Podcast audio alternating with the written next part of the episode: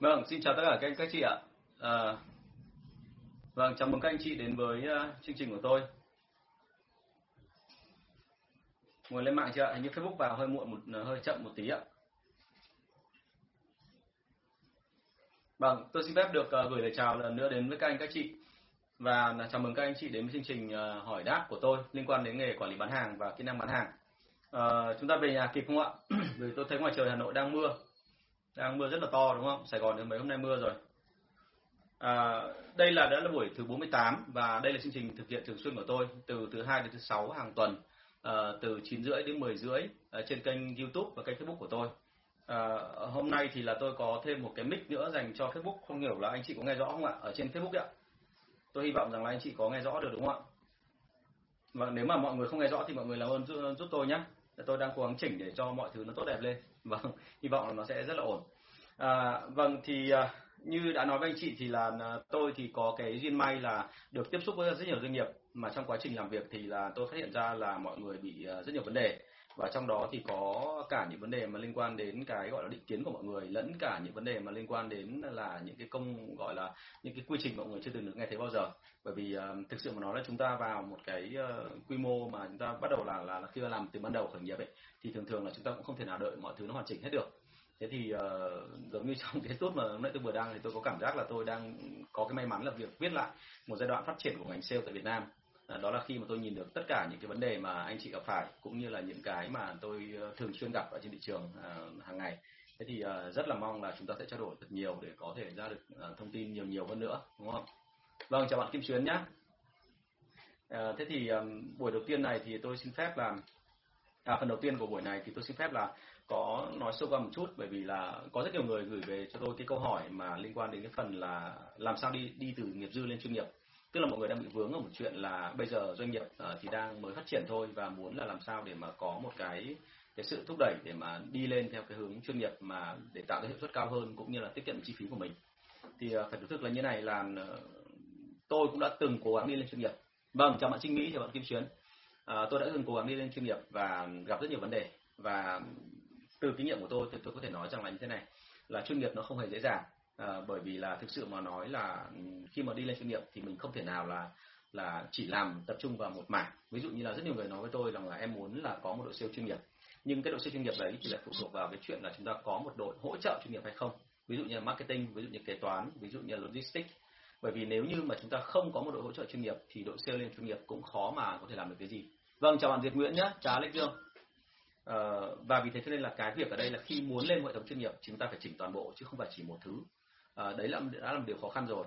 À, cái việc thứ hai là trong cái lúc mà chúng ta đang chỉnh mọi thứ lên chuyên nghiệp, tức là chúng ta yêu cầu là phải chỉnh sửa hệ thống của mình, thì chúng ta gặp cái khó thứ hai, đấy là vừa phải xử lý sự vụ, tất cả những cái gì mà xảy ra trong công việc hàng ngày, lại vừa phải là xử lý mang tính hệ thống, tức là theo kiểu là uh, phải chấp nhận hy sinh để mà tách hẳn ra, đúng không? Và phải chỉnh từ từ theo kiểu hệ thống. Vâng, chào Bùi Đức Thịnh nhá. À, mọi người nghe rõ không? Nếu mà nghe rõ cái cái loa của tôi thì thông báo tôi nhé. Hôm nay tôi có thử dụng, sử dụng thêm một cái mic nữa dành cho uh, chương trình trên Facebook ạ. À, thì hy vọng là sẽ tốt hơn. Rồi, tôi thấy mấy hôm rồi tiếng nó hơi nhỏ. Thế thì đấy là hai cái vấn đề mà tôi thấy rằng là rất hay gặp của những doanh nghiệp mà muốn đi làm chuyên nghiệp ở Việt Nam từ môi trường là công ty ét em e. Và vì thế cho nên là cái lời khuyên đưa ra là đôi khi lại là nghĩ ngược lại. Vậy thì chúng ta có cần phải đưa lên chuyên nghiệp hay không? Và chúng ta chưa đưa chuyên nghiệp là chúng ta đưa lên phần nào thôi, hay là chúng ta đưa lên toàn bộ? Bởi vì nếu như mình đưa lên toàn bộ mà sau đó rồi mình bỏ lỡ cơ hội, cũng như là mình gây ra cái mâu thuẫn rất là lớn trong nội bộ. Đây là một trong các lý do mà lý do lớn nhất mà tôi hay gặp ở trong các công ty khi mà muốn lên làm chuyên nghiệp, tức là cái cái mâu thuẫn mang tính nội bộ bên trong. Bởi vì là một, có thể đấy là cái mối quan hệ gia đình, mối quan hệ thân quen từ trước, và bây giờ khi mình chỉnh lại cái đó thì mọi người sẽ bị động chạm quyền lợi. Cái vấn đề thứ hai đó là cũng là à, kể cả không phải là người thân người quen à, mà là những người mà đi lâu với chúng ta thôi. Tức là mặc dù không có mối quan hệ gia đình nhưng mà đi lâu với chúng ta thì bao giờ đâu đó mọi người cũng có một cái thói quen rằng là à, cái cũ nó đang tốt thì tại sao lại phải làm cái mới, đúng chưa ạ? Thế cho nên cái việc của mình đưa ra là chúng ta chỉnh và chúng ta phải đề phòng tất cả các trường hợp này. Thế thì uh, nên chăng là chúng ta nên chuyên nghiệp, hay là mình chỉ nên chuyên nghiệp ở một phần nào đó thôi, tức là cả hệ thống thì vẫn phải làm, nhưng mà thay vì cái chuyện làm một trăm phần trăm hệ thống chuyên nghiệp giống như là những thứ gì mình đã nhìn thấy thì mình chỉ làm khoảng độ mười hay là hai mươi phần trăm thôi, và sau đó nghe ngóng tiếp xem cái tình hình như thế nào. Thế thì đấy là cái mà tôi phải nói thật là tôi đã từng làm rồi, và tôi phát hiện ra rằng là chuyên nghiệp không phải lúc nào cũng là cái hay, đặc biệt ở trong một cái thị trường chưa hoàn toàn chuyên nghiệp như thị trường ở Việt Nam, đúng không? Và mọi người sẽ đặt câu hỏi vậy thì bao giờ bao giờ tôi có thể làm được cái đó? thì phải nói thật luôn là chúng ta nên chờ đến bao giờ mà chúng ta có những con người mới, có những cái thiết chế mới thì lúc đấy có thể làm được, đúng không? Thì mình sẽ không bàn sâu về vấn đề này, nhưng mà đấy sẽ chính là là cái mà tôi muốn nói. Mang cùi quá đúng không ạ? Vâng, lúc nãy vào là là việc trên Zoom cũng đã thấy có vấn đề này rồi. Không sao cả, mình cứ làm thôi ạ, sau đó anh chị có thể xem lại. Vâng, cảm ơn anh chị. Thế thì đấy là câu hỏi đầu tiên, đúng là cái tâm sự đầu tiên của tôi. Và thú thực là tôi rất cảm động bởi vì có rất nhiều người là viết thư, nhắn tin, gọi điện hỏi thăm tôi về cái phần này. À, thú thực luôn là có nhiều cái tôi không xử lý nổi, bởi vì là cái đó nó sẽ chính là cái liên quan đến trực tiếp công việc của anh chị. Nhưng mà tôi rất là cảm động khi mà anh chị quan tâm và anh chị nghĩ rằng là có thể chia sẻ được với tôi và có thể là xin được lời khuyên từ phía tôi. Bản thân tôi thì có những cái mà tôi có thể nói được, nhưng mà có những thứ mà tôi không rõ ràng thì hoặc là chưa rõ biết hết thì tôi không dám nói. Thì thế cho nên mong anh chị thông cảm là tôi sẽ chỉ chia sẻ trong giới hạn nào đó thôi. À, giống như hôm qua có một bạn quản lý cũng khá là nản và gọi điện uh, nhắn, nhắn tin cho tôi qua Facebook, uh, định gọi điện cho tôi nhưng mà cũng không có thời gian, thì tôi có trao đổi với bạn một chút. Thì uh, nó liên quan đến câu chuyện là bạn cảm thấy chán nản trong cái môi trường làm việc của bạn ấy, bởi vì là um, sếp thì không áp nhân viên mà lại cứ mong chờ bạn làm tất cả mọi thứ chuyên nghiệp, trong khi nhân viên ở dưới thì lại phản ứng lên quản lý là chính bạn ấy, và bạn ấy không thể vượt qua được cái đó và bạn cảm thấy buồn. Thì thú thực luôn là thế này là tôi cũng không biết nói gì hơn là khuyên bạn là bình tĩnh thôi, bởi vì là cái nghề sale này bao giờ cũng thế, nếu như mà không có trở ngại thì có khi nó lại là có vấn đề, còn nó có trở ngại tức là anh chị đang đi theo đúng hướng và cái cái đúng hướng đó nó sẽ bị cản trở bởi một số cái vấn đề nhất định. Vâng, chào Nguyễn Duy Nhật nhé, mọi người bắt đầu vào đông rồi đúng không? Trên YouTube vậy, trên Facebook thì có vẻ vào ít hơn bởi vì là hình như là cái cái mạng nó hơi không được ổn định lắm.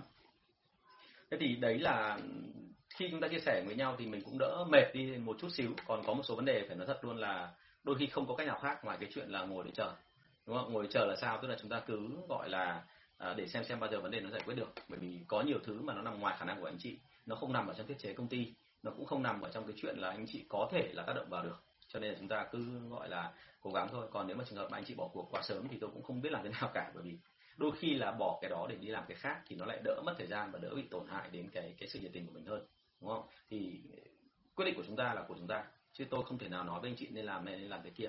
Tôi chỉ đưa ra những cái mà anh chị thấy rằng là uh, cái nào phù hợp cho mình thì mình làm thôi. Vâng ạ, cảm ơn anh chị rất là nhiều. Chúng ta sang buổi bốn mươi tám à, với câu hỏi đầu tiên, câu hỏi bốn trăm ba mươi mốt. Đó là một bạn hỏi tôi là thế này: có cách nào làm kỹ năng nhân viên tăng lên mà không phải áp lực quá nhiều khiến họ mệt mỏi không anh? À, chúng ta luôn có cách để làm kỹ năng nhân viên tăng lên mà không khiến họ mệt mỏi. Vấn đề chính là mình có đưa ra được cái lộ trình đó hay không. Rất nhiều người muốn thúc nhân viên là phát triển được cái năng lực lên. Vâng, chào bạn Hiếu nhé. À, cái câu hỏi của em này sẽ cố gắng trả lời trong ngày hôm nay nhé Hiếu nhé. Thank you em. Thì uh, có rất nhiều người nghĩ rằng là có thể đẩy lên trên được, nhưng mà quan điểm của tôi đưa ra là thế này là chúng ta uh, thú thực luôn là là không thể nào mà mong mong một cái sự gọi là hoàn hảo được. Vì thế cho nên là chúng ta phải cố gắng làm sao đẩy lên từ từ và phải có lộ trình. Và trong cái lộ trình ấy thì anh chị lưu ý cho tôi là liên tục phải thay đổi cái kích thích tố, bởi vì nếu anh chị không thay đổi thì ngay lập tức nó sẽ có một câu chuyện là nó người ta sẽ cảm thấy nhàm, và vì thế cho nên khó để có thể là kích động họ lên liên tục được, và vì thế kỹ năng sẽ không tăng. À, cách à, kích thế nào hay ho nhất thì kích thế thì thường hay nhất là à, là là sẽ theo kiểu gọi là chúng ta lúc thì theo hướng công việc, lúc thì theo hướng tinh thần, lúc lại theo hướng vật chất, lúc theo hướng là tình cảm. Thì lúc đó mọi người sẽ không cảm thấy chán, và đôi khi mọi người không để ý rằng đấy là một cách kích động, mọi người chỉ nghĩ rằng là đấy là hoạt động bình thường, nhưng họ thích thú với điều đó, đúng chưa? Thì như vậy là kỹ năng nhân viên tăng lên thì có rất nhiều cách, nhưng mà không nhất thiết phải tạo áp lực, và đấy chính là cái mà mà tôi vừa mới nói với anh chị. Vâng, à, tôi xin phép là để à, ở trên này có câu hỏi của bạn Vâng Thao Bình Trần Hoàng Tân đây. Sắp tới em sẽ tiếp nhận quản lý một team mà mọi người đều lớn tuổi hơn mình, em cần phải làm gì để team làm việc theo quy trình và luật của mình đề ra? À ok, à, nếu như em tiếp cận với cả một team mà lớn tuổi hơn mình thì luôn phải để ý một cái là anh em thường thường sẽ nghĩ rằng là chúng ta à ok như vậy team là về tự phát không theo quy trình nào cả, đúng không?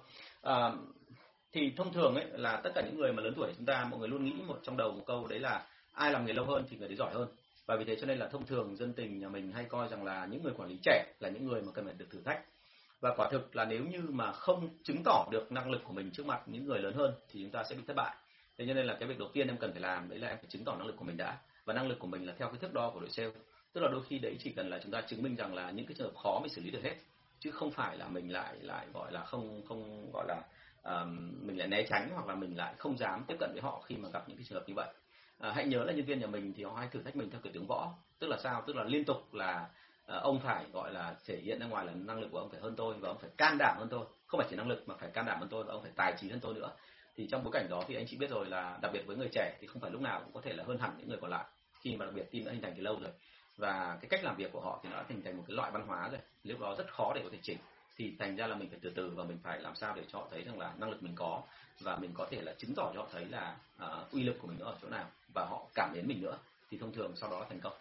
Ok, thế thì đấy là cái câu hỏi đầu tiên. Vâng, à, chào anh Lê Nguyên Vũ nhé. Bây giờ mới nhìn thấy hình như là nó tức là ủi một cái nó hiện ra cả một đống luôn. Chào bạn Ngô Tuấn Anh, chào Phương Phạm nhé. Vâng, mạng đúng không có vấn đề lắm. Ok, à, thì đấy là một cái câu mà mọi người đặt ra họ với tôi, và vì thế tôi thấy rằng là nên nâng thì nâng từ từ thôi, đừng có nâng nhanh quá, đúng không? Và còn về đội ngũ mà nhân viên của anh chị mà kỳ cựu hơn anh chị thì chúng ta phải chứng tỏ năng lực của mình trước đã, thì sau đó rồi thì hãy yêu cầu họ là phải làm theo ý mình. Còn nếu anh chị không chứng tỏ điều đó thì thực sự mà nói là, là nên nên để từ từ chứ không nên làm nhanh quá. Vâng, bạn về anh Trần có gì đặt câu hỏi nhé, để anh trả lời câu hỏi này đã. À, ở đây có một bạn có gửi câu hỏi cho tôi, tức là bạn muốn là bạn có phát huy về cái kênh YouTube của bạn ấy, nhưng mà cái kênh YouTube của bạn thì là nó hơi tham vọng và bạn thấy rằng là hơi bế tắc bởi vì không biết tiếp cận khách hàng như thế nào. Thì về trước luôn anh đã xem kênh YouTube của em, nhưng có một vấn đề như này, số lượng người đăng ký quá ít, và thứ hai nữa là à, chúng ta đang nói vấn đề kỹ thuật, trong khi thực ra mà nói thì em phải nhớ một điểm là như này, là cái vấn đề kỹ thuật đôi khi không phải là cái thứ mọi người theo đuổi ở trên YouTube. Trên YouTube nếu mà vấn đề kỹ thuật thì em phải tác động vào những thợ kỹ thuật, những cái người mà làm thi công. Thế còn nếu như mà em tác động vào những người mà tiêu dùng cuối cùng thì em nên nói về vấn đề gì đó mà nó mang đến chất cảm tính hơn. Cái này là điều điều mà rất là rõ ràng nhé. Thành ra chúng ta đừng có có quá tập trung vào những cái thứ mà uh, nó gọi là là là làm kỹ thuật quá. Anh biết là những người mới sale mới vào nghề thường thường là hay mang nặng cái vấn đề là à, kỹ thuật nó hay như thế. Thì bây giờ mình phải chia sẻ cho mọi người, mọi người sẽ hiểu. Nhưng mà đôi khi uh, người dân nhà mình người ta không cần hiểu cái đó. Người ta chỉ cần hiểu là sản phẩm của em khi làm vào nhà của người ta thì nó sẽ thành ra như thế nào. À, đấy là điều quan trọng hơn.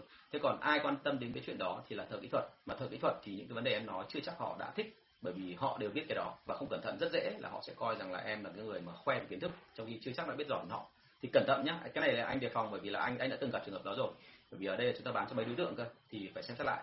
Còn trước hết bây giờ em muốn là tạo một cái ấn tượng nào đó với khách hàng, thì việc của anh ấy, khuyên em đầu tiên đấy là thế này: em nên trực tiếp ra ngoài thị trường và tìm hiểu xem nhu cầu của họ là thực sự muốn cái gì.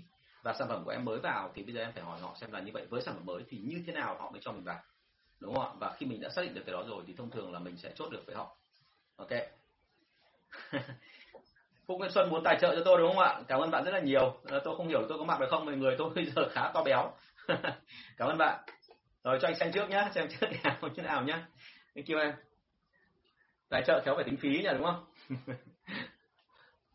Ok, bạn Việt Anh Trần có hỏi một câu như thế này là những khách muốn chốt luôn mà theo kịch bản thì cái đó phải là sếp của em, em đề nghị họ phải gặp sếp của em thì họ từ chối luôn.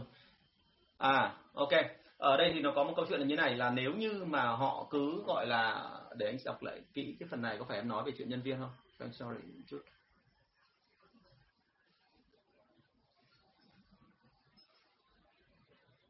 Rồi, cái yếu tố đưa ra là thế này, là khi em đưa ra một vấn đề và sau đó người ta bảo là phải gặp sếp của em thì mới chốt, đúng không? Và phải chốt ngay thì như vậy là thông thường mình sẽ gặp khó, bởi vì ở đây chính là cái trường hợp mà tức là người ta biết em chính là là là là là nhân viên thôi, chứ em không có quyền quyết định, thành ra họ mới đưa ra cái ví dụ này.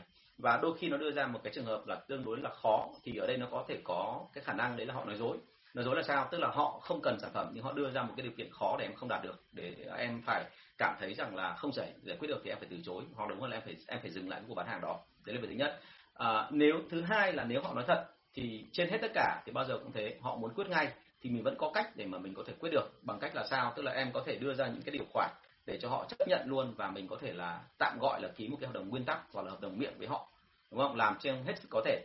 Còn nếu không nữa thì em có thể thậm chí là nối máy cho hai ông sếp nói chuyện với nhau, đúng không? Bởi vì là ngay cả hợp đồng thì kể cả hai ông sếp nói chuyện với nhau thì cũng phải mất thời gian để làm nhá. Thành ra là ở trong cái phần này của em ấy, thì anh đánh giá là nhiều khả năng đấy là họ nói trong mang tính chất là đưa ra điều kiện khó để mình không làm nổi, để sau đó rồi là mình họ có điều kiện để từ chối. Thành ra là ở trong cái phần này thì cố gắng làm sao mà tìm, tức là đưa ra được một cái gọi là mang tính chất là có cái gọi là tạm gọi là chốt giữa hai bên ở mức độ nào đó vừa phải. À, nếu có thể gọi cho sếp thì tốt, còn nếu không thì là có thể là tạm gọi là ký hợp đồng nguyên tắc là giữa hai bên nó làm được cái gì đó. Còn trường hợp nữa, đấy là em nên đưa ra một cái lợi nào đó nếu như họ đồng ý ngay từ bây giờ, còn đến lúc mà sếp em quyết chưa chắc đã được, đúng không? Thì đấy là cái phần mà mà em nên đưa ra nhé. Rồi, thank you em. Những cái vấn đề này thì thực ra mà nói là thế này, trong bán hàng ấy, có những lúc mọi người hỏi tôi là cái nào thật, cái nào là giả, thì rất khó, bởi vì nó phải dựa vào cái chuyện là cái độ nhanh nhạy của mọi người, cũng như cái hoàn cảnh mà chúng ta gặp phải. Có những câu tưởng như là thật nhưng thực ra lại nói dối, hoặc là ngược lại có những câu nghe có vẻ rất giả nhưng mà tưởng, nhưng mà lại là thật. Đúng không? Thì trong cái lớp phản đối tôi có nói rất là nhiều về cái phần này.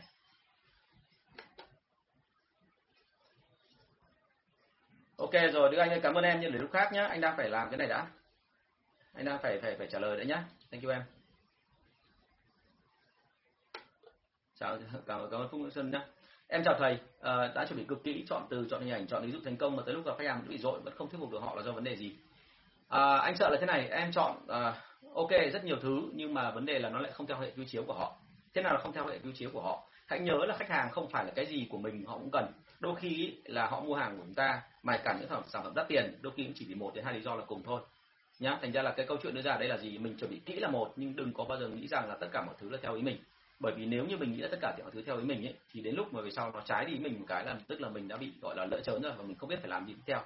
Thành ra quan điểm của anh đưa ra là này, là em đến em chuẩn bị là tốt, nhưng mà vấn đề là luôn phải có một cái là à, à dồi ôi, đồng chí Phúc Nguyễn Xuân giờ đây đang mặc áo đây đúng không? Nhận ra anh anh nhìn mãi tên em mà nhìn cái ảnh hình như em thay rồi sao, đơn giản không nhận ra em là ai.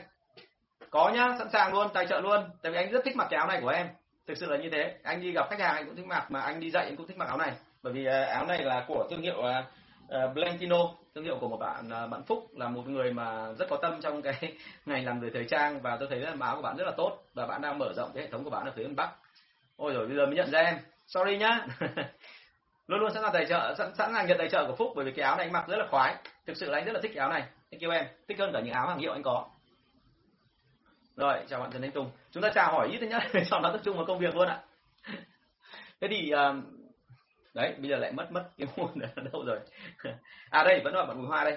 Thì câu hỏi đưa ra là vẫn bị dội đúng không? Thì hãy nhớ chuẩn bị tinh thần là mọi thứ đều có thể xảy ra, và khi mọi thứ đã có thể xảy ra thì đừng có bao giờ nghĩ rằng là tất cả những cái gì mình chọn mà tốt nhất rồi thì mình tung ra là sẽ thành công, mà nên là chuẩn bị tinh thần là như này, là đón nhận thông tin từ phía họ trước đã, rồi hãy trình bày để hãy hãy hãy hãy trình bày những cái gì em có.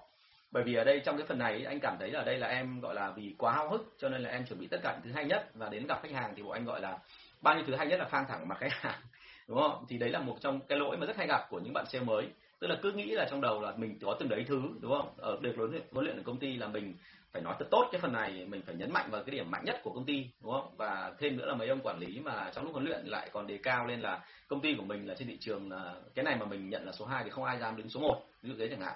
Thì ngay tức các bạn hay có một cái ảo tưởng, và ảo tưởng các bạn đưa ra là gì, cứ đến gặp khách hàng là cứ nện thẳng mặt khách hàng tất cả những cái mình có, thì thông thường khách hàng sẽ mua.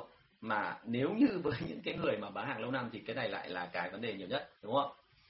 Thành ra là lưu ý là ở đây đừng có bao giờ nói hết tất cả những cái gì mình có, mà nên làm sao chuẩn bị tinh thần để mà biết được là khách hàng cần cái gì rồi hãy đưa ra cho người ta. Ok em nhá, hôm nay rất nhiều câu hỏi, cảm ơn mọi người rất là nhiều, xuất hiện cả trên YouTube và Facebook luôn. Bạn Hoa Bùi có nói rằng khách đòi hỏi quá nhiều thứ cùng lúc mà nghe qua em đã biết là, vâng ạ, mà em đã biết là không thể rồi thì làm gì ở thầy. Họ đòi hỏi nhiều quá nhiều thứ một lúc thì việc đầu tiên cứ phải nghe cái đã, đúng không? Nguyên lý đưa ra là đừng có bao giờ gọi là xử lý phản đối ngay khi họ có quá nhiều thứ mà họ yêu cầu. Cái việc thứ hai đấy là phải tìm xem là trong cái đám đấy thì có cái gì là thật, có cái gì là giả. Và cái thứ ba là phải chia tách ra, là thông thường trong cả đám đấy chỉ có một đến hai cái là quan trọng thôi, đúng không? Nó có những cái câu để mà khu trú được tất cả những cái phản đối kiểu như vậy. Thành ra là ở trong lớp của anh thì anh dạy rất là kỹ, nhưng mà ở đây thì nó nó thời gian nó không cho phép, thành ra là anh sẽ nói ngắn thôi. Tức là nếu như mà người ta phản đối quá nhiều thứ thì em cố gắng làm sao quy về chỉ một hai thứ thôi, và một hai thứ đó thì sẽ là mình gần như kiểu mình ngầm định đưa ra một cái điều luật là nếu như tôi xử lý xong cái việc đó thì tôi với ông là đồng ý với nhau, đúng không? Thì lưu ý của tôi cái phần này nhá, đừng có bao giờ nghĩ rằng là là chúng ta là là là làm như thế là đã là hoàn chỉnh, mà chúng ta liên tục phải có những cái mà và thêm vào nữa, tức là chúng ta phải luôn tục chuẩn bị trong tinh thần là sẽ gặp những cái phản đối mới, và những cái phản đối đôi khi nó mang tính chất là thủ thuật, đúng không? Trường hợp của em ví dụ như là nói về cái chuyện kia là anh thấy là rất là mang tính thủ thuật. Anh Đức Anh bảo cần tài trợ quần, đúng không? Cả quần áo đều cần anh nhé, riêng của Blentino tôi rất là thích áo này ạ. Áo này nó mặc nó vừa mát mà nó vừa gọn, mà thứ hai là lại rất là lịch sự, mà tính tôi thì vốn là xuề xòa, tôi không thích những cái gì mà cầu kỳ, thì cái áo này tôi thấy nó rất là hay. Rất nhiều người hỏi tôi xem cái thương hiệu áo này là áo gì, bởi vì là mọi người thấy là nó khá là gọn. Thì phải nói thật là tôi rất tự hào, tôi nói rằng đây là áo của một bạn và bạn đã đọc sách của tôi, đúng không? Không bao giờ quên là bạn Phúc đã mua một lúc mười mấy quyển sách để tặng nhân viên của mình. Thì kia em rất là nhiều. À, câu hỏi số bốn trăm ba mươi hai, bởi vì mọi người chưa có câu hỏi tiếp theo, tôi xin phép đọc câu hỏi của tôi nhé. Đó là nguyên tắc nâng chỉ tiêu ca pê i là gì hả anh? À, nguyên tắc nâng chỉ tiêu ca pê i là gì? Hiển nhiên là phải dựa trên cái chuyện là tình hình có thật, tức là tình hình hiện tại bây giờ ấy, là nhân viên họ đang làm, là năng lực của họ đến đâu, và nâng là nâng dựa trên năng lực của họ chứ không phải là dựa trên cái chuyện ý thích của mình. Đấy là cái điều khẳng định. Nhưng cái thứ hai quan trọng hơn là trong mọi trường hợp là chúng ta phải lưu ý xem là như vậy là cái cái trạng thái tinh thần của họ có đang phấn khởi hay không. Những trường hợp mà anh chị thấy là nâng ca pê i thường thường thất bại mà anh em phản ứng rất là dữ dội là đôi khi là do là chúng ta đang không hiểu là anh em gặp một sức ép ở chỗ nào đó mà lại cứ gọi là chủ động tham gia để mà làm thêm cho anh em cảm thấy nặng nề hơn, thì thường thường anh em sẽ cảm thấy là rất là khó khăn và vì thế cho nên người ta cảm thấy không muốn lên nữa. À, cái thứ hai là ca pê i thì phải nâng ấy, là nâng theo kiểu từ từ thôi, nâng tức là nâng tí một và nâng bọn tôi thường thường là gì các ca pê i bởi vì nó liên quan đến nhau. À, đây chính là cái điểm mà tôi nói với anh chị là cái chất lượng ca pê i nó là thế nào đấy. Tại vì um, các ca pê i ấy, tuy là nó có thể là nằm rải rác ở đâu đó nhưng mà nó có một mối quan hệ với nhau, và trong mối quan hệ đó thì cứ một cái tăng lên thì sẽ kéo theo những cái khác tăng lên, và những cái khác tăng lên thì nếu anh chị làm lâu đủ lâu, anh chị có thống kê đầy đủ trên tất cả các địa bàn, trên tất cả lĩnh vực, thì anh chị sẽ phát hiện ra rằng là những cái đó nó có nối lại với nhau, và cứ một cái này tăng lên thì cái khác sẽ nâng lên khoảng bao nhiêu phần trăm. Và vì thế cho nên nguyên tắc nâng chỉ tiêu ca pê i là đừng có nâng liên tục chỉ có một thứ mà nâng giãn nó ra nhiều thứ khác nhau, và phải chọn làm sao cho nó phù hợp, cũng như là phải để cho nhân viên có một điều kiện mặc cả lại một tí, đúng không? Anh em mặc cả lại một tí thì lúc đấy sau đấy nó sẽ thành công. Còn nguyên tắc mặc cả như nào thì mấy ông người làm súp là cực kỳ rành về cái này rồi, đúng không? Tôi sẽ không phải nói nữa. Thank you cả nhà. Vâng, có ai có câu hỏi gì đặt tiếp vào đây nhá. Cảm ơn mọi người rất là nhiều. Hôm nay mới vào đã rất nhiều câu hỏi rồi. Tôi vừa rồi tôi phải trả lời túi bụi và phải rút ngắn lại một chút thì mới kịp. Thank you. Thế thì đấy là nguyên tắc nâng chỉ tiêu ca pê i. À, và à thêm nữa một cái này nữa tôi phải bổ sung thêm, tức là mỗi đội thì họ có một cái gần như là một cái luật bất thành văn ở bên trong, tức là họ có một cái cái cái cái tôi tạm gọi là cái đặc tính riêng của đội đấy. Ví dụ như là một, giống như kiểu là hai người cùng tập chạy nhưng mà người thì hợp với cả cái môn chạy nước rút một trăm mét và người ta không thể chạy bền được, nhưng mà người ta rất cơ bắp, rất là khỏe và nỗ lực rất là mạnh ở trong một khoảng thời gian rất là ngắn, thì lúc đó họ hợp với cả chạy một trăm mét. Thế có những người mà lại không hợp với cả chạy một trăm mét mà chỉ hợp với cái việc là chạy khoảng độ bốn mươi hai cây, tức là chạy đường dài, đúng không? Thì những người đó là cái tố chất khác nhau, và vì tố chất khác nhau cho nên là chúng ta phải có những cái bài tập, những cái gọi là chỉ tiêu đưa ra khác nhau. Thì ở đây cũng thế, hãy nhớ là cái đội của anh chị luôn có một cái cuộc sống riêng và nó thể hiện qua những cái nét ca pê i rất là khác lạ so với đội khác. Vì thế anh chị muốn nâng ca pê i thì anh chị phải tìm hiểu ra được cái nét đó và biết được thực sự họ họ họ là là đi theo cái hướng nào, họ đi theo hướng nhanh là hợp lý hơn hay là họ đi theo hướng chậm, bền, dài thì sẽ hợp lý hơn. Và hai cái đó mà anh chị ra được rồi thì lúc đó là mình mới có thể là À, cho cái ca pê i cho nó phù hợp cho từng đội. Rồi, thank you cả nhà. Câu số bốn trăm ba mươi ba.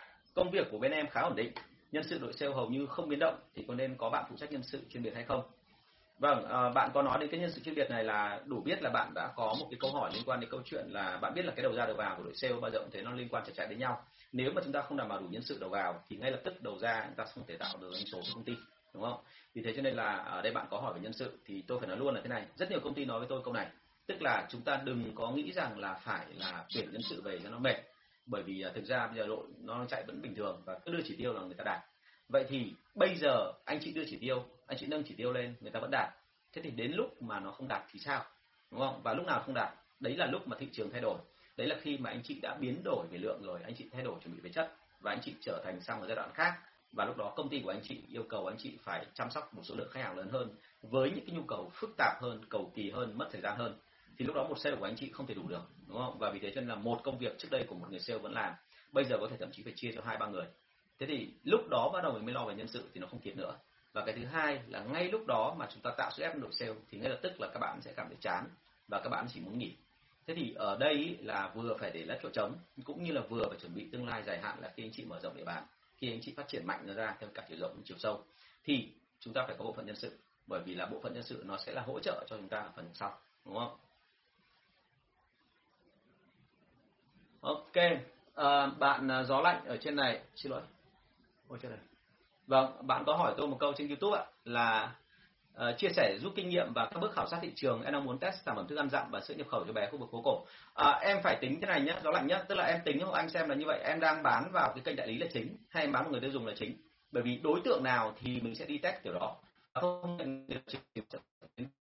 lợi ích, tính năng của sản phẩm. Nhưng mà còn cái còn với đối tượng đại lý thì họ quan tâm đến cái gì? Họ quan tâm đến cái chuyện là chức năng, nhưng mà chức năng là để bán được hàng, tức là tất cả các yếu tố của sản phẩm để khiến cho sản phẩm đi ra ngoài thị trường nó dễ, tức là họ quan tâm đến tiền nhiều hơn là công năng tín dụng, đúng không? Thành ra với đại lý, nếu em bán vào đại lý thì nó khác, mà em bán vào người tiêu dùng nó khác. Thành ra em khi khảo sát ấy, em phải khảo sát hai đối tượng này rất là rõ ràng. Ok, còn ở trên phố cổ thì bao giờ cũng thế, là em phải tìm xem là có những sản phẩm nào người ta đang bán rất là chạy. Có thể ra một số cái nhà mà anh thấy như là nhà Diệm Hương, à nhà những cái nhà mà bán đồ quần áo ấy, trẻ con lớn ấy, em có thể vào đó để em tham khảo, bởi vì là em tham khảo về chủng loại sản phẩm này, về mức giá này, về cái cách mà họ mua bán này, thậm chí là cả liên quan đến chuyện là họ mua sữa đó thì họ sẽ kèm với cả cái gì. Bởi vì là bây giờ các mẹ mà đã mua thì thường là mua hay hay thích là mua của một chỗ và rất nhiều thứ, thành ra nên chăng là em nên, nên nếu mà em bán vào đại lý em nên tập trung vào những cái nhà mà nó có đủ các loại chủng loại, đúng không? Hoặc nếu không thì em có thể kết hợp với cả một số nhà khác. Anh biết một số người bán sữa thậm chí là phải trở thành đại lý của cả những cái hãng khác nữa để bán kèm khi mà các mẹ đến hỏi thì mới đủ được, bởi vì là cái sản phẩm này là nó yêu cầu là một lần thôi và các mẹ không thích là lằng nhằng cứ phải mất thời gian là đi một vòng mới kiếm được đủ tất cả các thứ. Bây giờ mọi thứ nó rất là dễ rồi nhá, thành ra tìm hiểu cái đó của anh. Còn uh, cụ thể hơn nữa thì có thể inbox với anh, sau đó anh sẽ có thể trao đổi thêm với em, bởi vì là bản thân anh bây giờ cũng đang đang đang, đang tìm hiểu thông tin về một số cái lĩnh vực mà liên quan đến sữa của một uh, đại ca của anh ở trong Sài Gòn. Ông có thể sẽ nhập một cái sản phẩm của của châu Âu về liên quan đến sữa sữa bột. Rồi, thank you em. Vâng, bạn Trần Thị Đạt có hỏi là thế này, công ty đối phương đều uh, có chiết khấu cao và chương trình cao hơn em, vậy thì làm sao để bán? Ok, uh, lý do đưa ra là thế này, là nếu như họ có chiết khấu cao hơn và cái chương trình cao hơn, uh, thế thì chắc là giống trường hợp của anh ngày xưa rồi, tại vì cả chiết khấu cao hơn và chương trình cao hơn mà vẫn bán được thì nó phải có lý do nào đó. Thì việc đầu tiên em cần phải tìm hiểu là tại sao lại lại vẫn bán được hàng, đấy là việc đầu tiên này.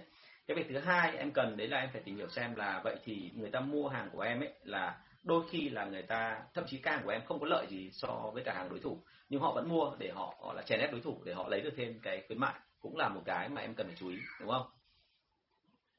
Ok, à, nhiều câu hỏi quá, mọi người từ từ nhé để cho để tôi trả lời từng cái một ạ. Vâng, thank you cả nhà. À, thế thì hãy nhớ là chương trình cao hơn thì đôi khi lại còn có một cái nữa là khách hàng có khi người ta mua hàng của em ấy cũng vì một lý do nữa là chính bản thân em, xem em tạo được cái ấn tượng gì với người ta thì phải tìm hiểu rất là kỹ về cái phần này. Và sau cùng nữa là trong mọi trường hợp thì hãy nhớ là một cái ngày xưa khi chúng tôi bán bán hàng ấy, thì chúng tôi luôn phải để ý cái này là giúp khách hàng mua hàng của mình vào, sau đó phải đẩy hàng ra. Thì cái câu chuyện của em ở đây là hoàn toàn có thể là gì, mặc dù đối thủ là có cái chiết khấu cao hơn, có chương trình cao hơn, nhưng họ mặc xác không để cho đại lý, à, đúng hơn là mặc kệ đại lý muốn làm nào làm, thì đó đại lý sẽ gặp khó. Thành ra khi đại lý gặp khó như vậy mà mình lại hỗ trợ họ trong cái chuyện đẩy hàng ra, ví dụ bằng cách là gì ạ, mình chỉ cho họ cái cách mà của hãng khác hay làm, của các đại lý khác hay làm, cũng như là mình chỉ cho họ thấy là cái mà cái cách mà quản lý hàng tồn và cái cách quay vòng của họ, cái số vốn ấy là như thế nào, thì lúc đó tự dưng lại thành ra là là là là chúng ta lại chiếm được lợi thế cao hơn. Bởi vì ngày xưa ấy, bọn anh thắng được đối thủ cũng chính là vì cái đó, tức là anh tư vấn rất kỹ cho đại lý để cho đại lý biết là như vậy mỗi tháng mỗi kỳ là họ lãi được bao nhiêu khi họ mua hàng của anh nhá. Thành ra là cái phần đó thì đừng có nghĩ là chiết khấu cao và và chương trình cao hơn là là là sẽ bán được hàng đâu. Đôi khi khách hàng họ cần những cái thứ mà mà mà tiền nó không thể mua được, bởi vì bản thân là cao hơn hay nhiều hơn thì cuối cùng là nó cũng chỉ là một trong số các mặt hàng của họ thôi. Thành ra là phải phải nhớ cái phần này và phải tìm hiểu thật kỹ xem nhu cầu thực sự của họ phía sau là gì. Ok, à, tôi sẽ chọn uh, cứ một câu hỏi trên YouTube, một câu hỏi Facebook cho nó nhanh nhé. Bạn Hiệp Nguyễn có hỏi là ngoài mục tiêu gia tăng doanh số và lợi nhuận thì theo anh còn vấn đề gì nữa mà khách quan tâm?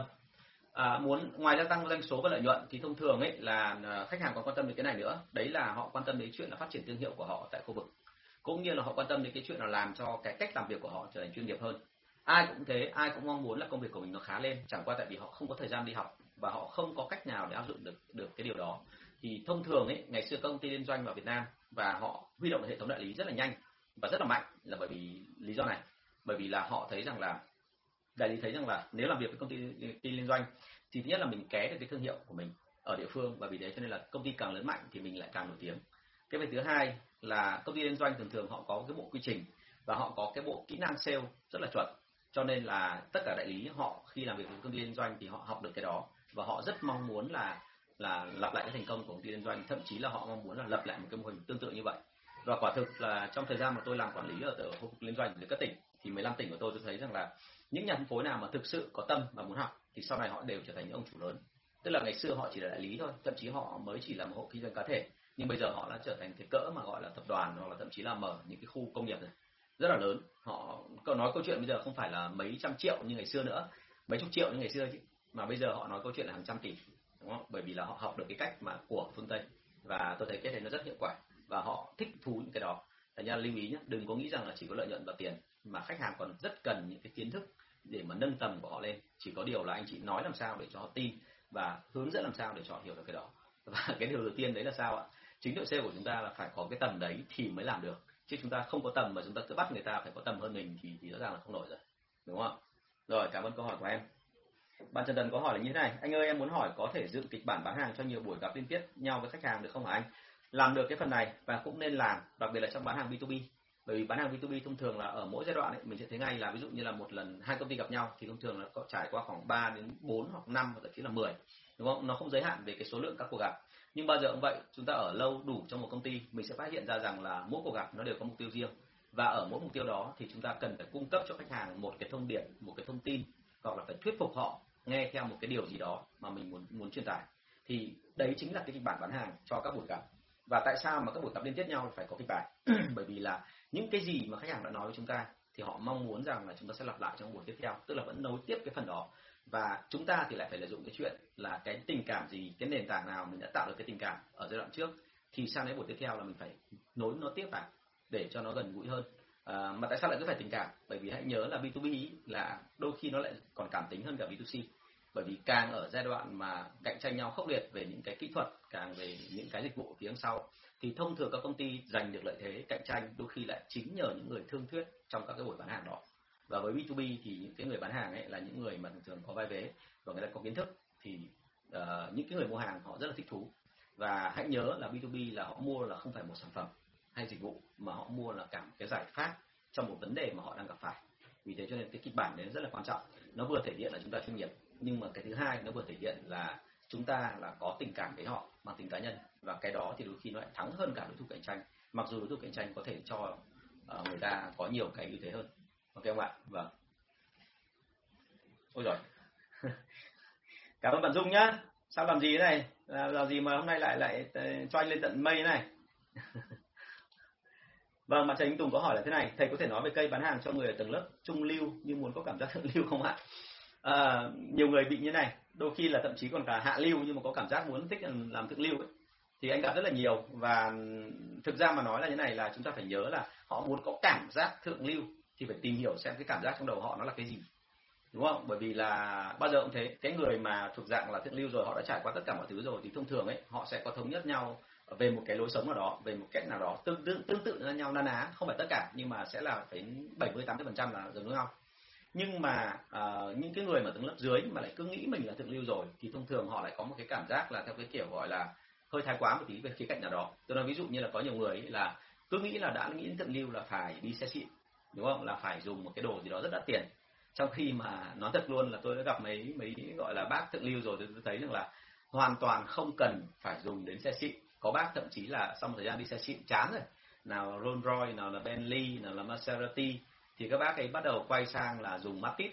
Người tôi hỏi là tại sao lại thế, thì bác bảo là mày có biết là từ khi tao đi Matis là tao tự dưng là dỡ bỏ trong đầu tao là mọi cái nỗi lo, đỗ xe ở đâu tao không phải lo, bởi vì không sợ bị xước xe, không sợ bị nó gãy, nó làm nó gãy cái gương để nó nó bẻ gương nó đi bán, hoặc là nó bẻ mất cái logo ở đầu xe nọ cái kia. Thì điều đấy chứng tỏ là sao? Tức là là họ tìm đến sự gọi là nhẹ nhàng ở trong tâm trí, chứ không phải là lúc nào họ cũng cần là phải tiền nhiều. À, có những cái người thượng lưu khác thì tôi biết là thậm chí là họ không mong cầu gì cho họ cả, họ ăn mặc rất là giản dị, họ chỉ mong là con con cái họ lớn lên thì người hữu ích. Và đến tận bây giờ khi con cái họ vẫn không hề biết là họ giàu đến như thế. Thế thì đấy là những cái mà mà tầng lớp thượng lưu người ta nghĩ. Nhưng mà còn tầng lớp mà trung lưu hay là những người mà ở cấp dưới mà cứ nghĩ mình là thượng lưu ấy, thì thông thường là hay hay đưa ra những cái mà gọi là biểu hiện chung chung, ví dụ như là xe đẹp, nhà đẹp, tiêu tiền nhiều, rồi là phải dùng của hãng này, là phải dùng của hãng kia, rồi là cứ phải đi học nước ngoài, đúng không, ví dụ như thế. Bởi vì là tôi nói thật luôn là tôi gặp nhiều gia đình cũng rất là vất vả, bởi vì là giàu nhiều tiền đưa con đi học nước ngoài, nhưng mà xong rồi thì các em về Việt Nam, các em như là một gọi là tôi cảm gọi là một cái gọi là gì con con con gà công nghiệp được thả vào rừng. Bởi môi trường kinh doanh của Việt Nam mình là hoàn toàn khác, nó không liên quan gì đến môi trường nước ngoài cả. Và vì thế cho nên là khi mà họ đưa con họ về đây mà họ không có hướng dẫn thì tự dưng là con họ gần như là bị sốc sốc nặng luôn, cả về văn hóa lẫn cả cái làm. Và các em ấy trở thành những người mà tôi tạm gọi là bất đắc chí, tức là rất khổ. Thế nên lưu ý ở phần này là trung lưu thường thường họ có những cái mà hình dung riêng, hạ lưu cũng có hình dung riêng về cái tầng lớp thượng lưu, nhưng tầng lớp thượng lưu thì thông thường họ lại khá đơn giản. À, vì thế cho nên là với tôi tôi thấy rằng là với trung lưu thì đầu tiên là cứ phải tiếp xúc đã, tìm hiểu xem là thực sự họ mong muốn cái gì. À, em cứ hỏi xem là như vậy là thực sự cái kết quả, ví dụ như là em là kiến trúc sư, đúng không, ví dụ anh chẳng hạn là trung lưu mà anh lại muốn có căn biệt thự chẳng hạn, thì bây giờ em cứ cứ hỏi thẳng anh luôn xem là trong đầu của anh thì anh hình dung một căn biệt thự mà khiến cho anh cảm thấy hài lòng và có thể khoe với tất cả bản dân thiên hạ, hàng xóm. Tức là buổi tối anh có thể là, là thắp hết đèn lên, xong bắt đầu đứng ra ngoài cửa anh ngắm, xong bắt đầu là ai đi qua đường anh cũng có thể túm lại anh giới thiệu cái nhà của anh ấy. Thì thường thường cái nhà của anh ấy thì nó sẽ nó sẽ có những cái chi tiết gì Khi em hỏi những cái đó xong thì họ tả xong tầm cái cảnh đó thì em sẽ hiểu ngay là cái đối tượng này là họ thuộc dạng tầng lớp gì. À, thực ra mà nói, theo anh hiểu là Tùng đang hỏi đây là trung lưu hay thượng lưu ấy, nó không phải liên quan đến chuyện là tiền, mà thực ra liên quan đến chuyện là cảm nhận về mặt văn hóa, đúng không? Bởi vì tầng lớp thượng lưu văn hóa thì anh thấy là họ khá là tế nhị và họ họ luôn có những cái thứ mà tôn trọng vẻ đẹp và nó theo kiểu là rất tự nhiên, và uh, cái vẻ đẹp đấy của họ nó trường tồn. Chứ còn cái cái vẻ đẹp mà của những cái người mà không phải tầng lớp đó thì thông thường nó mang tính chất là hơi thời vụ. Nó hơi mang tính chất là là sổi, tức là năm nay là có mốt này thì cố gắng bằng được phải có cái mốt đó, còn năm sau không có mốt đó nữa thì lại phải sang mốt khác, giống hệt như cái kiểu gọi là có một dạo ở Việt Nam mình mà tôi tôi buồn cười là đi cùng cả mấy ông người Pháp, là ông đi đâu ông cũng đưa máy ảnh để ông chụp, ông bảo là cái hàng lan can này của mày có mấy con tiện mà bằng sứ màu vàng, thật là đỉnh cao. Ông thấy là suốt từ thành thị đến nông thôn, đi từ Hà Nội về Thái Bình hay Thanh Hóa gì đấy, mà trên đường đi suốt ngày ông đấy ông ấy suốt ngày mở gọi mở miệng ra ông mở unbelievable hoặc là beautiful hoặc là thế nọ thế kia, mà ông cứ càng nói tôi càng ngượng, bởi vì tôi biết là ông nói đều. Và cuối cùng ông gặp cái gì? Ông gặp một cái xe công nông mà không hiểu làm sao mà nó lại tìm được ở đâu ra một cái cái logo có, à, có một cái chữ, cái dòng chữ của xe Land Cruiser ấy, đúng nguyên chữ Land Cruiser đấy, thế là nó lắp ở đầu xe, thế là ông dưng dưng dưng dưng dưng thế là ông nhảy xuống xe và ông ấy ra ông chụp cái công nông đoạn đầu Land Cruiser. Chắc cái ảnh đấy chắc ông mang về ông khoe bạn bè ông, chắc đến mười năm sau vẫn chưa hết. Thì ở đây câu chuyện đưa ra là thế nào? Tức là chúng ta hãy nhớ là những người thượng lưu thì thông thường cái lối sống của họ nó theo sở khẩu vị sở thích riêng và nó thống nhất với nhau, cũng như là khá tinh tế và nó ít bị lạc hậu theo thời cuộc. Nhưng mà còn người trung lưu thì đấy, quan điểm của anh là anh anh từ những cái gì anh nhìn thấy nhá, chứ còn anh không dám nói tất cả mọi người khác. Nhưng mà trong mọi trường hợp thì bao giờ cũng thế, cứ tiếp xúc với cả một người nào đó mà anh cảm thấy rằng là họ có một cái tiêu chuẩn riêng thì bao giờ anh phải hỏi tiêu chuẩn của họ đã. Mình biết được tiêu chuẩn của họ, mình biết là họ muốn cái gì, cần cái gì và như thế nào, thì sau đó rồi thì sẽ sẽ có cái để mà tương tác cho nó phù hợp. Vâng, chào anh Dũng Trần ạ. Thế thì đấy là cái mà câu trả lời của anh.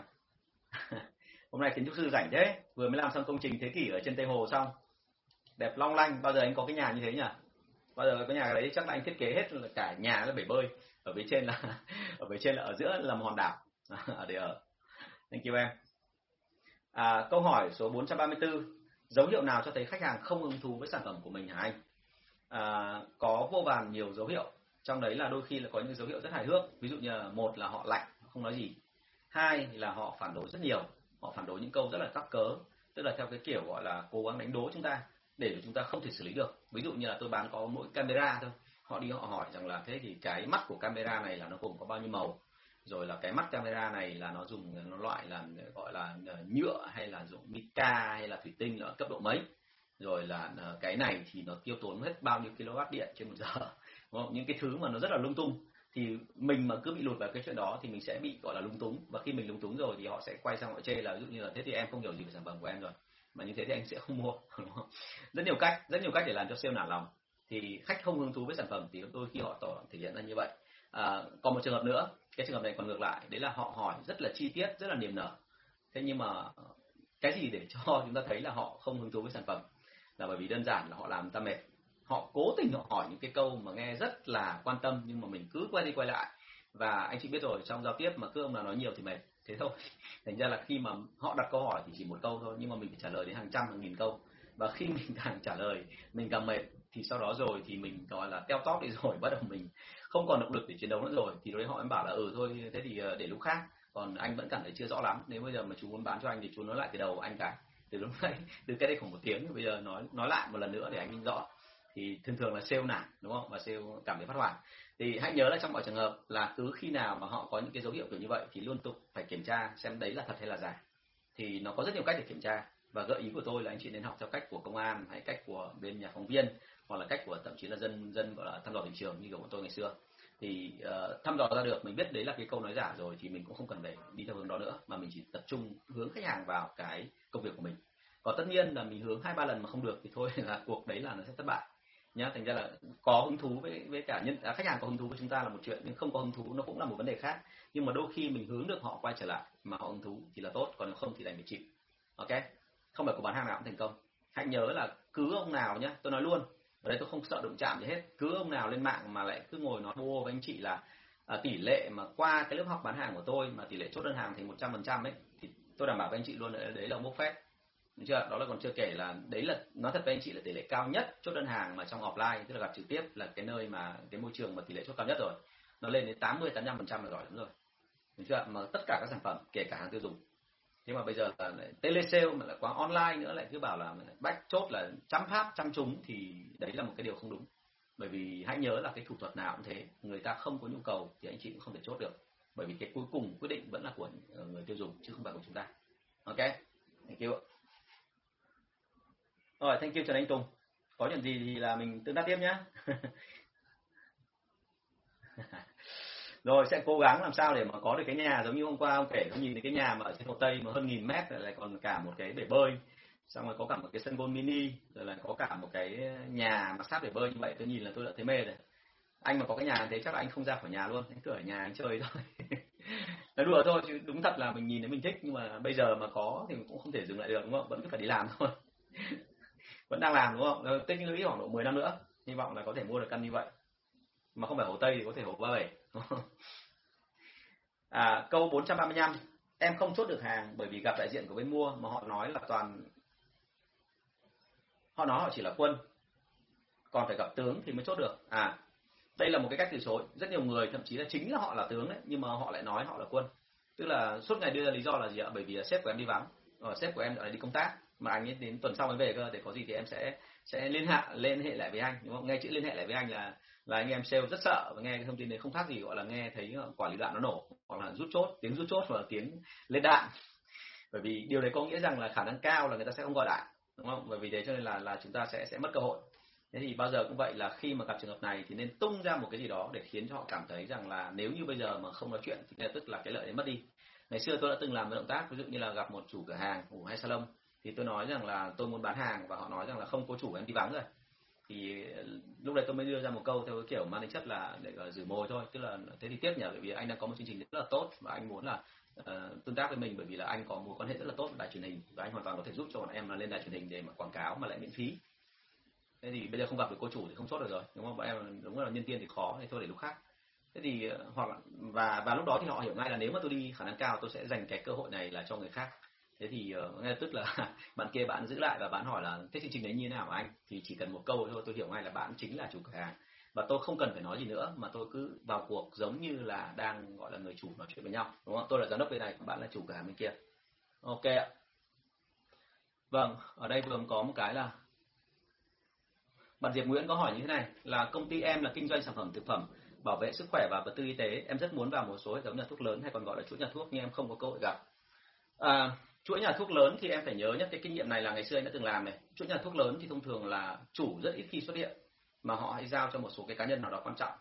À, nhưng cũng có một số người chủ rất là khắc nghiệt và khó chịu ở chỗ là họ sẽ không cho những cái người đó, mặc dù được toàn quyền quyết định, à, tức là mặc dù là được cai quản một số nhà thuốc lớn của họ, nhưng họ sẽ không cho người đấy có cái quyền được nhập hàng vào, mà tất cả nhất nhất là phải nghe theo ý họ. Và thông thường thì họ không xuất hiện ở nhà thuốc cái đâu, mà họ chỉ xuất hiện khi nào? Khi mà thu tiền vào cuối ngày. Thế cho nên là em muốn vào nhà thuốc đó thì anh nghĩ là em nên là uh, thậm chí là nên là để đến hẳn buổi tối, và nên là tập trung vào cái chuyện là gặp họ cái đã, còn đừng có nói gì đến sản phẩm, bởi vì nhân viên đôi khi họ không biết gì cả, họ trả lời sẽ thành sơ sài, nên hỏi thẳng họ là bao giờ ông chủ có mặt ở đây và lúc nào gặp ông chủ thì là tiện. Ok, thế còn uh, nguyên tắc đưa ra là thế này, là hãy nhớ này là khi vào thị trường đừng có tập trung quá nhiều vào nhà lớn, bởi vì anh đã từng làm thực phẩm chức năng và làm dược rồi thì anh biết là nếu chúng ta tập trung vào nhà lớn thì mình sẽ bị cái thế lực nhà lớn ép rất là ghê. Và đã từng có trường hợp mà anh kể bọn em rồi đấy, là anh mua vào sản phẩm giá năm mươi tám nghìn, mà cuối cùng là chủ nhà lớn đấy họ nhìn cả hóa đơn chứng từ, họ biết rõ anh nhập vào năm mươi tám nghìn, anh chỉ định là bán sáu mươi đến sáu mươi hai nghìn thôi, mà họ không cho và họ yêu cầu là bây giờ mày bán vào nhà tao thì coi như là mày dùng cái tiền đó để làm quảng cáo, bởi vì nhà tao rất có gọi là uy thế ở trong trong cái làng này. Thế thì vì thế cho nên là mày phải làm sao bán thậm chí là lỗ, tức là họ yêu cầu anh là giá năm mươi, tức là nhập anh nhập vào bán năm mươi tám mà anh phải bán ra cho họ là giá năm mươi. Tức là trên một đơn vị sản phẩm là anh bị lỗ tám nghìn, và họ coi rằng đấy là cái tiền anh đầu tư vào để làm truyền thông. Nhưng mà suy đi tính lại thì anh thấy rằng là cái câu chuyện này chả đến đâu cả, bởi vì nếu mà bán ít thì đã không hiệu quả, còn bán nhiều chăng nữa thì nó cũng chưa chắc đã hiệu quả, bởi vì đơn giản là họ bán kiểu này ấy, thì cái thương hiệu của anh ấy sẽ bị đánh giá rất là thấp, bởi vì giá như vậy quá rẻ, đúng không? Và ai biết đâu được là họ mua vào năm mươi nhưng mà nhớ đâu họ lại còn bán thành bốn mươi thì sao, bởi vì họ sẽ dùng nó làm hàng dẫn, đúng không? Nên câu chuyện đưa ra là khi mà người ta bán sản phẩm, bất cứ sản phẩm gì anh chị lưu ý xuống địa bàn ấy, đừng có bao giờ bị phụ thuộc vào cái chuyện phải bắt buộc bán được vào nhà lớn, bởi vì anh chị cứ nhớ như đinh đóng cột như vậy mà cứ thế là xuống thì anh chị không khác gì con thiêu thân. Bởi vì nhà lớn họ rất giỏi trong chuyện mặc cả, họ sẽ ép anh chị, khiến cho anh chị phải theo các cái quy luật của họ, thậm chí họ sẽ bắt anh chị là phải để ở đây để trưng bày. Và trưng bày như vậy họ có bán không thì tôi không biết nhé, bởi vì phần lớn ấy là họ sẽ để đấy, bởi vì rất nhiều hãng đòi trưng bày rồi, thậm chí họ đòi trưng bày uh, công nợ đã đành rồi nhưng họ còn đòi là anh chị phải trả tiền trưng bày cho họ, trả tiền để theo poster, rồi là phải có một lượng hàng thử nhất định, rồi là thậm chí là phải khuyến mại sâu để họ có thể là phát không cho khách hàng, trong khi họ chả bao giờ phát không cả.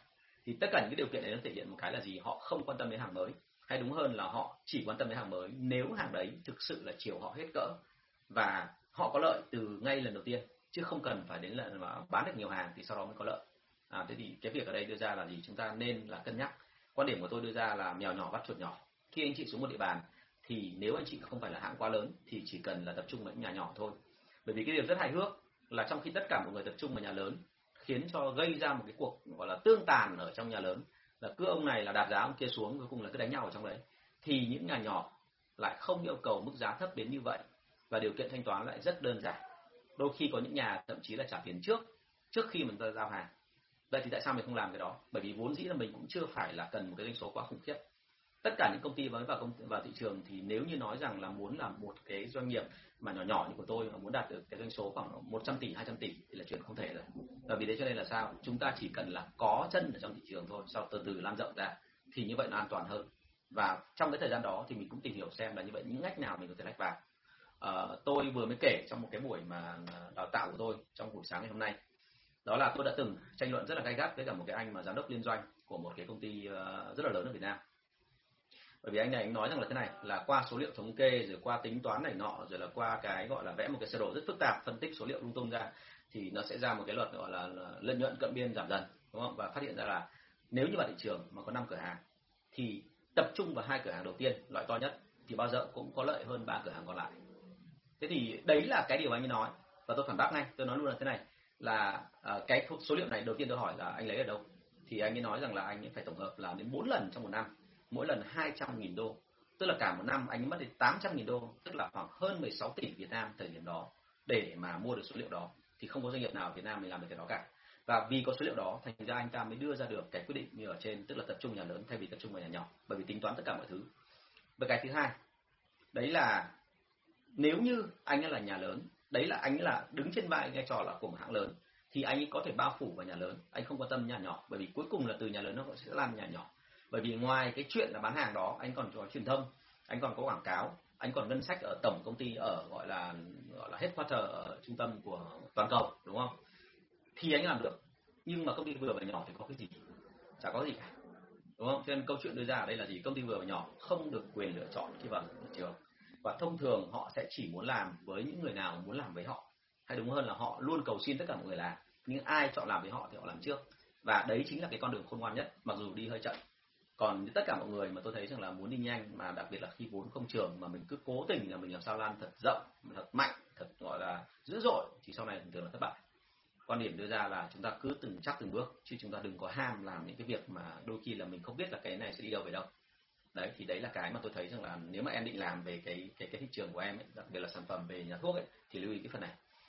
Và chống chỉ định nhé, cái điều cuối cùng nữa là đừng có nghe những cái bà mà bán buôn về nhà thuốc nhé. Nếu mà em có thành dược phẩm hay là nhà thuốc ấy, thì tuyệt đối trong thời gian đầu đừng có đưa lên chợ thuốc. Cái chợ thuốc không hiểu sao rất nhiều người thích đưa vào, nhưng mà anh thì ngay đầu tiên khi anh làm thị trường của anh ấy, thì anh cấm tiệt không đưa lên chợ thuốc, bởi vì chợ thuốc là cái nơi mà dễ làm loạn giá nhất. Tuy là bán được hàng, thậm chí có nhiều người họ trả tiền ngay, thế nhưng mà thứ nhất là họ ép chúng ta biên lợi nhuận còn rất thấp, và như vậy là rất thấp như vậy thì chúng ta cũng khó để mà có thể là là có lãi trên cái khoản đó, trừ hết cả lương lậu nhân viên rồi tất cả các thứ là có khi là xong rồi. Cái việc thứ hai là bán về chợ thuốc ấy thì thông thường là các đại ca ở trên đó sẽ bán lung tung về các tỉnh, và bán là với cái theo từng cái lô của họ, và sản phẩm của chúng ta tưởng là nhiều, bán cho họ hai mươi triệu nhưng khéo nó chỉ là trở thành một cái mẩu rất là nhỏ trong cái hàng khuyến mại, bởi vì là họ sẽ đẩy về tỉnh những cái đơn hàng thậm chí lên một tỷ, hai tỷ, chục tỷ, đúng không? Và như vậy là hàng của chúng ta chìm nghỉm, hàng của chúng ta chìm nghỉm xong đi về đến tỉnh, mặc dù là ở dưới tỉnh họ bán ra, nhưng bởi vì là cái sản phẩm này họ nhập về gần như bằng không, bây giờ tặng không, thì lúc đó họ sẽ đẩy hàng ra với giá cực kỳ bèo, và lúc đó là gần như chúng ta mất tiếng luôn. Thành ra giai đoạn đầu là tuyệt đối anh không có bán vào chợ thuốc. Đến mãi sau này khi bắt đầu là anh thấy là chợ thuốc bắt đầu là bắt đầu họ nghe tiếng và họ đòi nhiều rồi, thì lúc đấy anh từ từ anh cho ra. Nhưng mà lúc đó là thị trường anh đã phủ khá là kín rồi. Anh là một cái người mà trong cái hàng dược phẩm ngày xưa anh làm rất là kỹ, tức là mới vào được có hai tuần thôi anh đã có danh sách của bốn mươi lăm nghìn nhà thuốc rồi, Đó, thành ra là anh nghĩ là với cái cái đó thì anh có đủ thẩm quyền để anh anh, anh chia sẻ cái kinh nghiệm của anh với em. Thì uh, anh nghĩ đấy là một số việc nên làm. Ok. Rồi.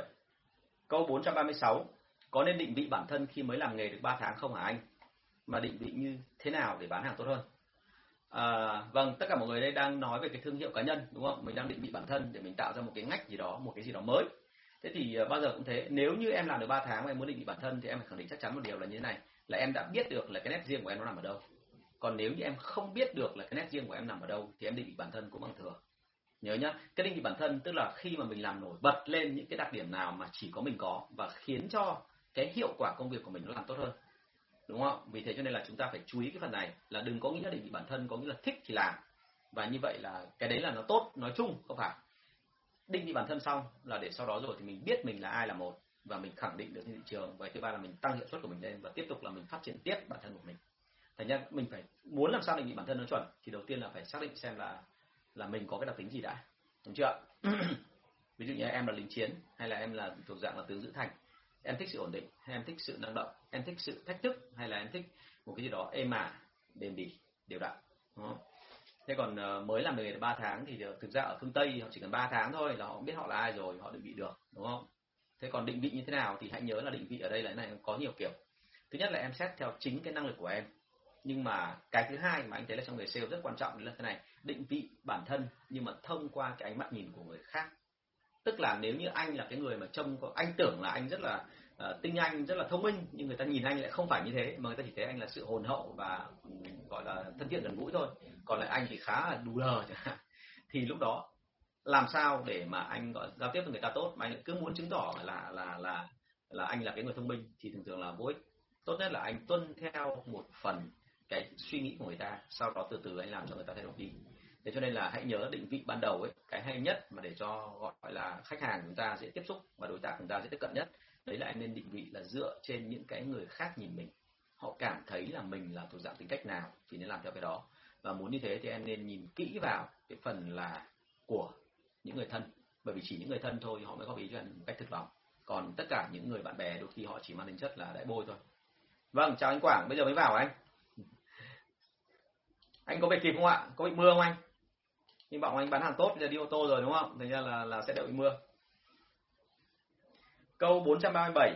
Sao mỗi lần gặp khách hàng bê hai bê lại là một vị trí khác trong hệ thống của họ? Phải làm gì với từng vị trí đó hả anh? Thuyết phục họ khác nhau ra sao? À, cái việc mà bán hàng bê hai bê thì hiển nhiên là mỗi lần gặp nó lại một vị trí khác. Bởi vì ban đầu cũng thế, là họ sẽ trao đổi chúng ta về cái chuyện là ý tưởng của sản phẩm hay là cái giải pháp chung chung đưa ra là gì.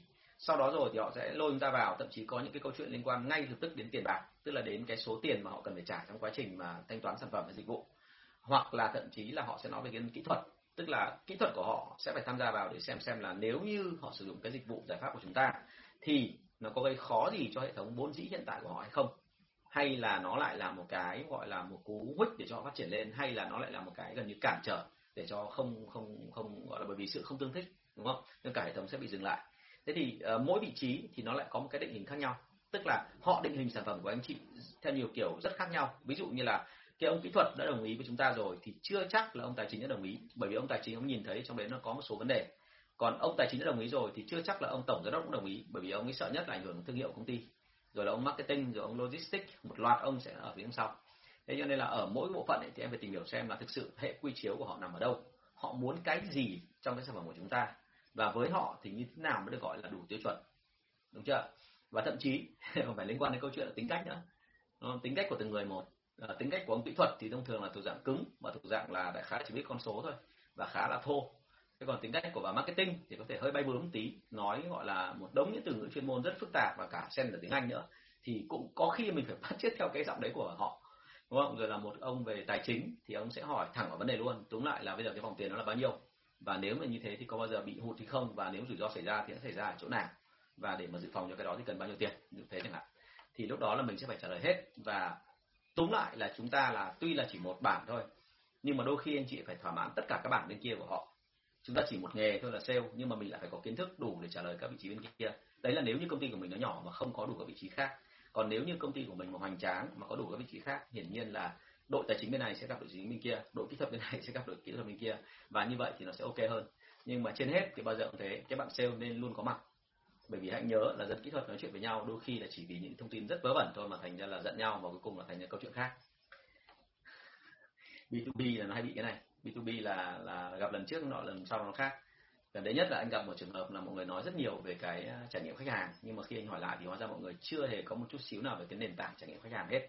Lúc nào mọi người cũng nói là muốn nâng cao trải nghiệm khách hàng, nhưng mà cái basic ban đầu của nó là cái gì thì mọi người không có. Tức là cái ảnh hưởng của sản phẩm, của dịch vụ chúng ta để lại trong cái tâm khảm người ta, cả về tâm trí lẫn cả về tình cảm, thậm chí là cả qua những cái giác quan, thậm chí là mùi vị, đúng không? Thậm chí là họ để lại một cái cảm xúc nào đấy của cái mùi vị đó thì cũng không có. Thì làm sao mà để mà có thể nâng cao được? Chúng ta muốn nâng cao thì đầu tiên phải xác định xem mình đang ở đâu đã, đúng không? Mình đang ở đây thì mình nâng cao lên đây, chứ còn mình đang ở đây rồi mà lại hạ xuống thì gọi là nâng cao à? Đúng không? Thế như vậy là sai. Cho nên câu chuyện đưa ra ở đây là gì? Chúng ta phải hiểu họ, hiểu họ rất là kỹ, và trên hết tất cả là nếu có thể thì em hãy lập ra một cái bảng để mà biết được là thông thường những công ty dạng như vậy thì lần lượt từng vị trí họ sẽ đặt những câu hỏi như thế nào. Nếu mình rút được kinh nghiệm xong thì ở sang cái quá trình tiếp theo thì mình có thể là tương tác được nó hiệu quả hơn. À, còn tất nhiên là đấy là nếu như chúng ta gặp phải những khách hàng bê hai bê mà nó không có quy trình gì hết. Còn nếu mà nghe có quy trình cái thì mình sẽ phải làm sao ạ? Bên kia có quy trình, bên mình có quy trình thì việc đầu tiên là ráp lại đã, để xem xem nó có hợp nhau không. Nếu hợp với nhau rồi thì bắt đầu vận hành thì lại quá tốt. Thường thường các công ty liên doanh mà chuyên nghiệp thì họ hay làm cái đó, nhưng ở Việt Nam mình thì tôi thấy khó lắm, rất là tùy. Không, anh không nói mỉa gì ai đâu nhá, mà đây là sự có thật. Đúng rồi, phải làm sao cho họ wow, nhưng mà vấn đề chính là thế này là uh, giá họ chi trả là một thôi, nhưng mà cái chính là em đưa ra góc nhìn mới, và cái mà quan trọng hơn cả là trước đây em phải kiếm được lòng tin của em rồi, uh, kiếm được lòng tin của họ rồi. Bởi vì thực ra Tùng là người khá là trẻ, thành ra là khi mà Tùng đi bao giờ cũng thế, chắc chắn luôn là mọi người sẽ có một cái giống hệt như anh ngày xưa. Cứ gặp người trẻ là người ta nghĩ là trong nghề ông là bao nhiêu tuổi mà ông cứ đòi nói, đúng không? Ngày xưa anh đi ba mươi tuổi anh đi dậy thì trái tin cả, tại mặt búng ra sữa, mặc dù hồi đấy anh nó thuộc loại già trong số ba mươi. Thế nhưng mà đến lúc mà anh bốn mươi tuổi rồi, hơn bốn mươi tuổi thì tự dưng là mọi người lại cảm thấy vô tư, không vấn đề gì. Bởi vì làm sao? Bởi vì là mọi người thấy rằng là ờ, ông này già rồi mà hơn bốn mươi thì chắc là có cái gì đấy rồi. Thành ra là tất cả mọi điều tôi nói hồi bốn mươi tuổi thì nó cũng không khác gì lắm so với điều ba mươi, hồi ba mươi tuổi. Nhưng mọi người không tin. Hồi ba mươi tuổi không tin, hồi bốn mươi tuổi thì lại tin. Tin chỉ vì đơn giản là thằng đấy nó già rồi. Như vậy cái định kiến này đưa ra là rất là nặng.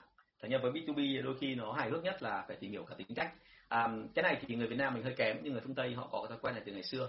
Tức là ngay cả khi mà tôi thấy rằng là mấy chị bạn tôi là có mấy đứa con mà đi gọi là chỉ bảo vệ những cái chương trình rất là nhỏ thôi tại trong trường phổ thông. Từ lớp mười hai ấy là thằng con chị phải đứng trước một uh, ban giám khảo gồm rất nhiều giảng viên, và họ sẽ đặt ra câu hỏi trong một kỳ thi. Thì uh, cậu này cậu đã phải lên mạng cậu tìm hiểu xem là uh, từng cái giảng viên một ở trong cái trường của cậu tính cách như thế nào, thích cái gì và hay nói năng theo kiểu gì. Bởi vì trong lúc trình bày như vậy, tuy là năm giảng viên, tuy là cùng một bài, nhưng mà cậu sẽ hướng đến từng cái giảng viên một theo từng cái lúc một. Như vậy là từ bé là bên phương Tây họ đã dạy người ta cái này rồi, họ đã dạy cho trẻ con cái này rồi. Tức là phải làm sao làm tương thích cái bài trình bày của anh chị với từng đối tượng mà anh chị nghe trước mặt, cả về ngôn từ, cả về hình ảnh, cả về tính cách, thậm chí cả về cái định kiến trong đầu của họ, đúng không? Và mình phải làm đủ hết tất cả những cái đó mà lại không va chạm với cả người bên cạnh. Và vì thế cho nên là cái này là cái cực kỳ khó, nhưng mà nếu mà làm lâu rồi thì tôi thấy ngay một điểm là gì, có thể làm được. Và cái thứ hai nữa là chúng ta hình thành một cái cấu trúc ở trong đầu là lúc nào cũng chuẩn bị sẵn tinh thần cho cái việc đó thì nó sẽ hiệu quả. Thành ra trải nghiệm khách hàng ấy, hãy nhớ là đôi khi là do chính chúng ta tạo ra, bởi vì là chính bản thân chúng ta hiểu họ, thành ra sẽ biết họ cần cái gì, và trước khi họ mong đợi mình đã cho cái đó rồi. À, cái của em ấy thì thực ra mà nói anh thấy rằng là cái khó nhất ở trong kiến trúc đấy là như này, mình làm cho họ thấy rằng là mình luôn có cái gì mới. Và bây giờ cái nền kiến trúc phát triển kinh khủng lắm rồi. Ngày xưa là anh là chỉ có một cái nghề, nghề múa bút thôi mà anh có thể viết về kiến trúc là mọi người đã thích nghe rồi. Nhưng mà thật sự anh không hề có chuyên môn, anh chỉ biết trên cảm nhận cả cái chủ quan của anh, và anh biết cách ẩn ở trong những cái ngôn từ để cho họ không biết được là mình có chuyên môn hay không. Nhưng mà đến thời nay thì cái nghề của Tùng nó khác lắm rồi. Nghề của Tùng là nghề mà thực sự là có khoa học, và họ có điều kiện để họ check, họ biết được là những trường phái này trường phái kia. Thậm chí trong đấy là có nhiều ông chủ bà chủ là đã từng gọi là là va chạm với cái giới kiến trúc sư rất là sâu. Họ biết hết tất cả các trường phái trên thế giới, và họ biết rằng là từng cái trường phái một có cái gì hay, có cái gì dở. Thành ra trong bối cảnh đó mà mình lại nói quá lên, đúng không, thì cũng không không tốt, đúng không? Mà thực ra Tùng ấy, là có một cái rất là hay, đấy là nói ra được cái cái phần riêng của mình, tức là cái cái cá tính riêng của mình, một phong cách của mình là hai, và cái thứ hai là một cái gì đó, một góc nhìn nó rất là khác, nó không giống người khác, thì cái đấy là thành công. Thế cho nên là trải nghiệm trong từng nghề một thì nó khác nhau, nhưng bao giờ cũng thế, là chúng ta có thể làm bằng mọi cách, nhưng mà cái quan trọng nhất là phải tìm hiểu xem là cái cảm nhận ở phía khách hàng ấy nó đang dừng ở đâu, và nó có tốt hơn lần trước hay không, và nó có vượt lên trên đối thủ của mình hay không. Thì cái đó nó mới là cái đó nó mới là cái quan trọng, khiến cho họ là khách hàng nhiều chúng ta lâu và muốn quay trở lại. Thế thì uh, bây giờ thời gian cũng đã hết rồi. Rất cảm ơn các anh chị, và hôm nay tôi nhận được rất nhiều câu hỏi. Hôm nay tôi hơi mệt nhưng mà thực sự là nhận được rất nhiều câu hỏi và rất là vui, vì là uh, gọi là liên tục chúng ta có những thêm cập nhật thông tin, và cũng như là những cái nhiều người từ nhiều ngành khác nhau, từ cả bên uh, bỉm sữa trẻ con này, bên uh, dược phẩm này, rồi kiến trúc sư này, rồi là bên uh, thực phẩm này. Và tôi tin rằng là những cái chương trình này sẽ rất hữu ích với anh chị, và rất là mong anh chị giúp tôi là lan tỏa cái thông tin này ra và chia sẻ lại chương trình này với cả những các bạn khác. À, và trong tương lai rất mong nhận được thêm các câu hỏi từ phía anh chị. Một lần nữa cảm ơn anh chị rất là nhiều, và tôi xin phép dừng chương trình ở đây. Có bất cứ thông tin nào thì mong anh chị là liên hệ với cả bạn Thắm, à, là trợ lý của tôi. Số điện thoại là không bảy bảy năm bảy sáu hai một chín bốn. Vâng, cảm ơn anh chị và xin phép chào và hẹn gặp lại anh chị vào buổi tối mai. Cảm ơn cả nhà.